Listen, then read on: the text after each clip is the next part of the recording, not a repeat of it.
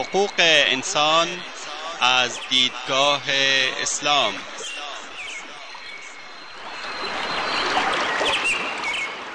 يا أيها الناس إنا خلقناكم من ذكر وأنثى وجعلناكم وجعلناكم شعوبا وقبائل لتعارفوا إن أكرمكم عند الله أتقاكم إن الله عليم خبير ای انسان ها ما شما را از مرد و زنی به نام آدم و هوا آفریده ایم و شما را قوم قوم و قبیله قبیله نموده ایم تا همدیگر را بشناسید. بیگمان گرامی ترین شما در نزد الله متقی ترین شماست. الله مسلما آگاه و با خبر است. تهیه و تقدیم اسحاق دبیری.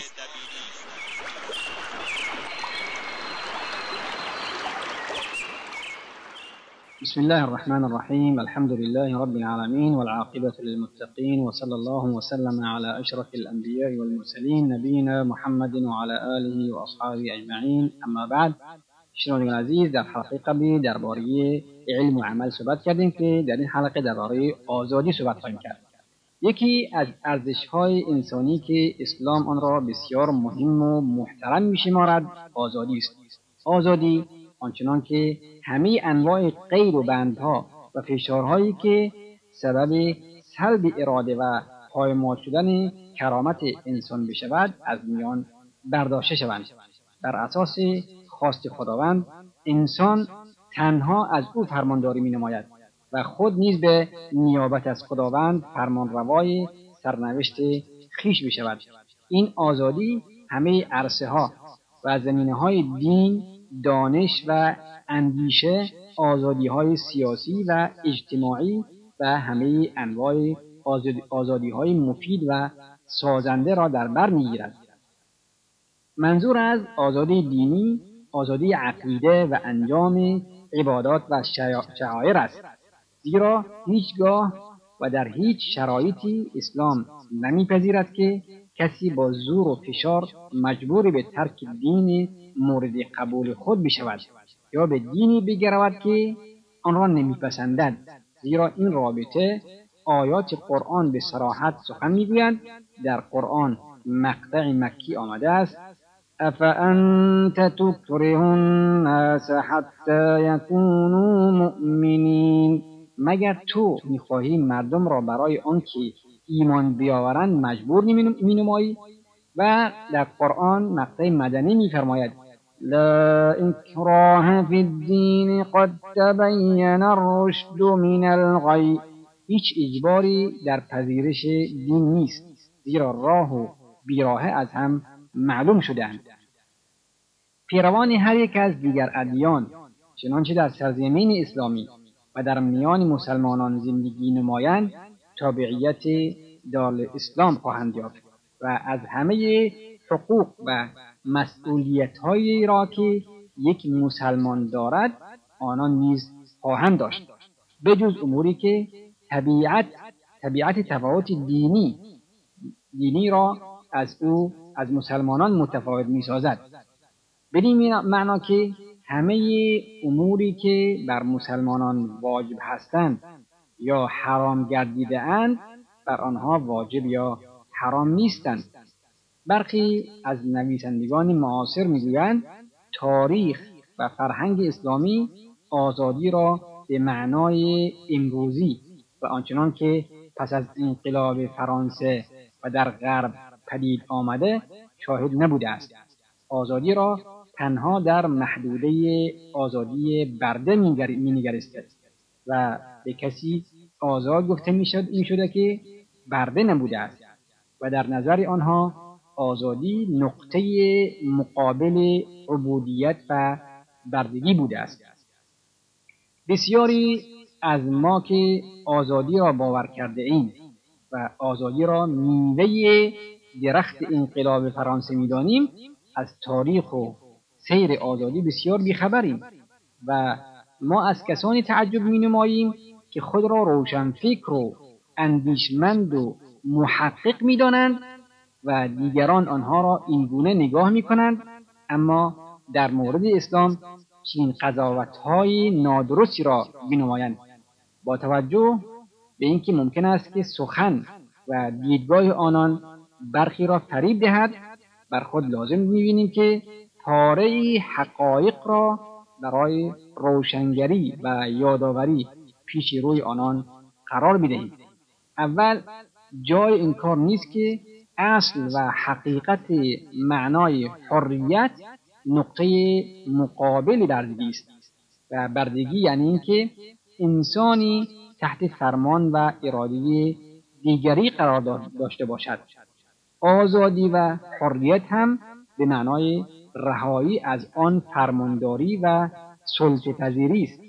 اما این معنا تنها معنا نیست که از کلمه حریت فهمیده می شود معنای حریت و آزادی شامل همه انواع آزاد شدنی های انسان از زیر سلطه و فشار فکری و فرهنگی حکومت های ستمکار و نیروهای سرکوبگر نیز می شود در همین راستاست که عمر بن خطاب رضی الله عنه خطاب به عمرو بن العاص رضی الله عنه والی مصر سخنی تاریخی و ماندگار را فرموده است که چرا مردمی را که مادرانشان آنان را آزاد به دنیا آورده اند به بندگی و بردگی گرفته اید. سخنی که اکنون سر لوحه و تیتر قوانین بین المللی و میثاق حقوق بشر گردیده و غرب به آن افتخار می نمایند. علی ابن ابی طالب رضی الله عنه میفرماید وقتی که خداوند تو را آزاد آفریده است بنده و گردن کج دیگری مباش از جهت دیگر عدم وجود کلمه یا اصطلاحی که شامل معنای آزادی امروزی باشد ضرورتا به این معنا نیست که چنین معنا و مفهومی اصلا دارای وجود خارجی نبوده است. چه بسا؟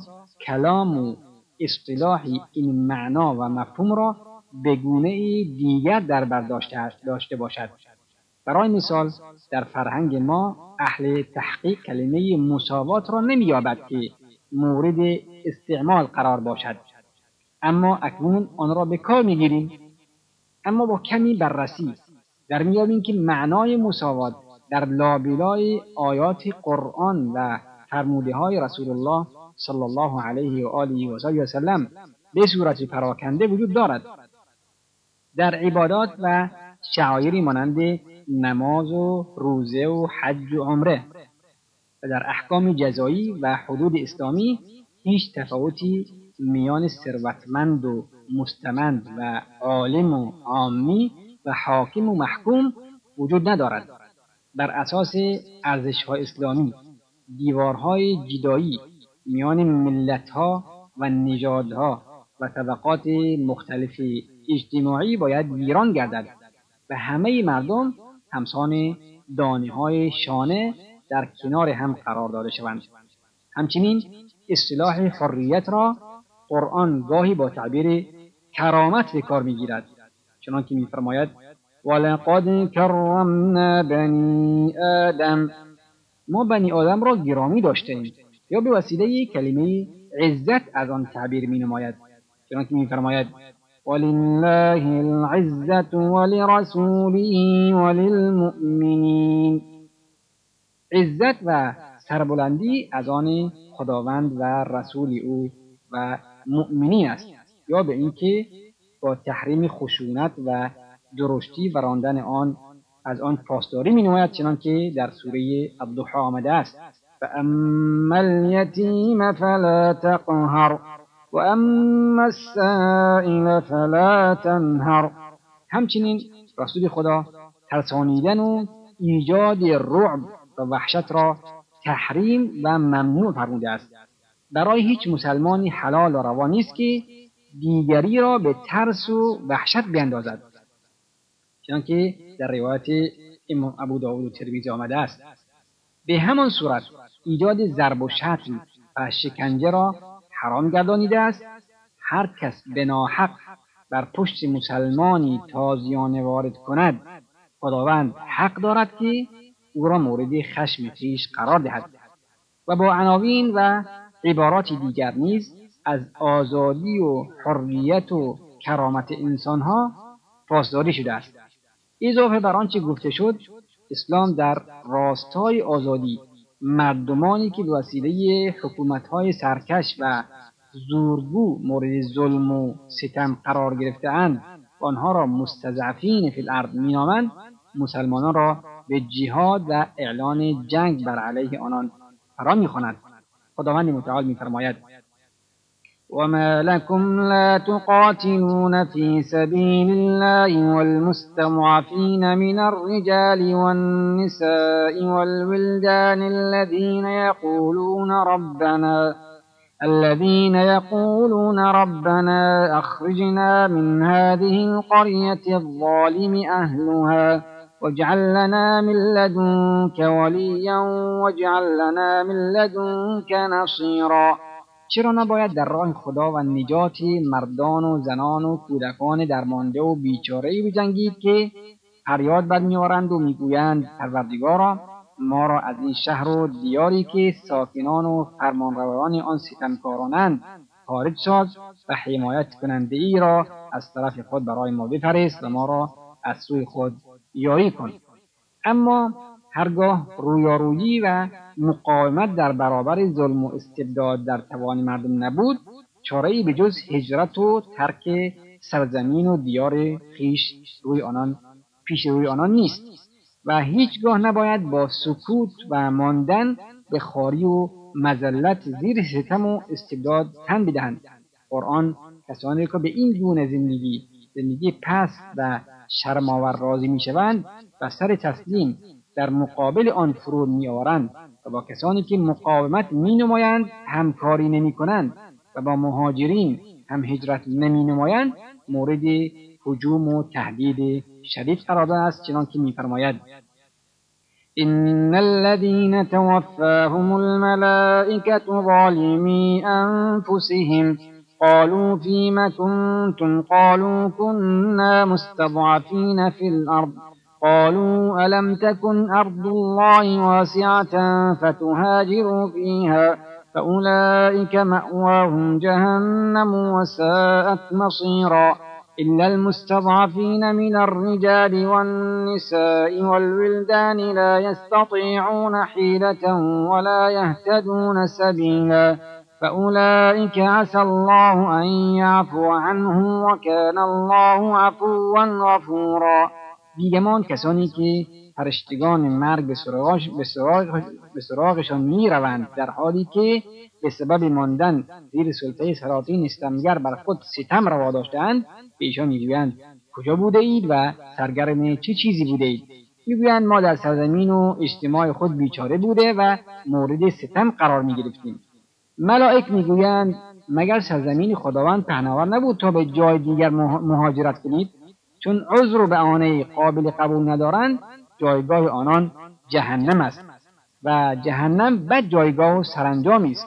اما مردان و زنان و کودکانی کودکان ناتوانی که کاری از آنها ساخته نیست و راهی و راه چاره ندارند و معذورند در سرنوشت آنها دچار نمی‌شوند.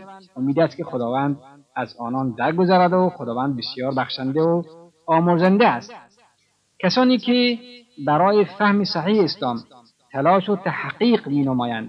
در مییابند که روح و حقیقت اسلام توحید و یکتپرستی است و مبنای فکری و فلسفی قضیه حریت و آزادی و مساوات و برادری توحید است. شعار و کلمه لا اله الا الله به معنای بر زیر کشیدن فرمانروایان ناحق و ستمگران و زورگویان از تخت فرمانروایی فریبکارانه و زورگویی و برتری طلبی در مردم. و آنها را در میدان عبودیت خداوند و فرزند آدم بوده به مشارکت با مردم است.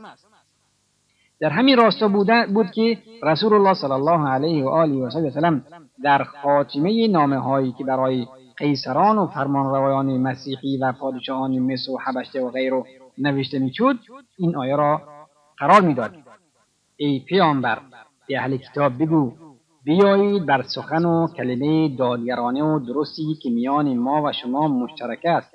گرد هم بیاییم که بجز خدا را عبادت نکنیم و چیزی را شریک او نگردانیم و برخی از ما برخی دیگر را به ناحق و برخلاف در فرمان خداوند ارباب خویش قرار ندهند. شنوندگان عزیز وقتی برنامه ما تا همینجا به پایان می‌رسد تا هفته آینده شما را خدا به خداوند بزرگ می سپاریم والله اعلم. و صلی الله و سلم علی نبینا محمد و آله و صحبه و سلم. و السلام علیکم و رحمت الله و برکاته.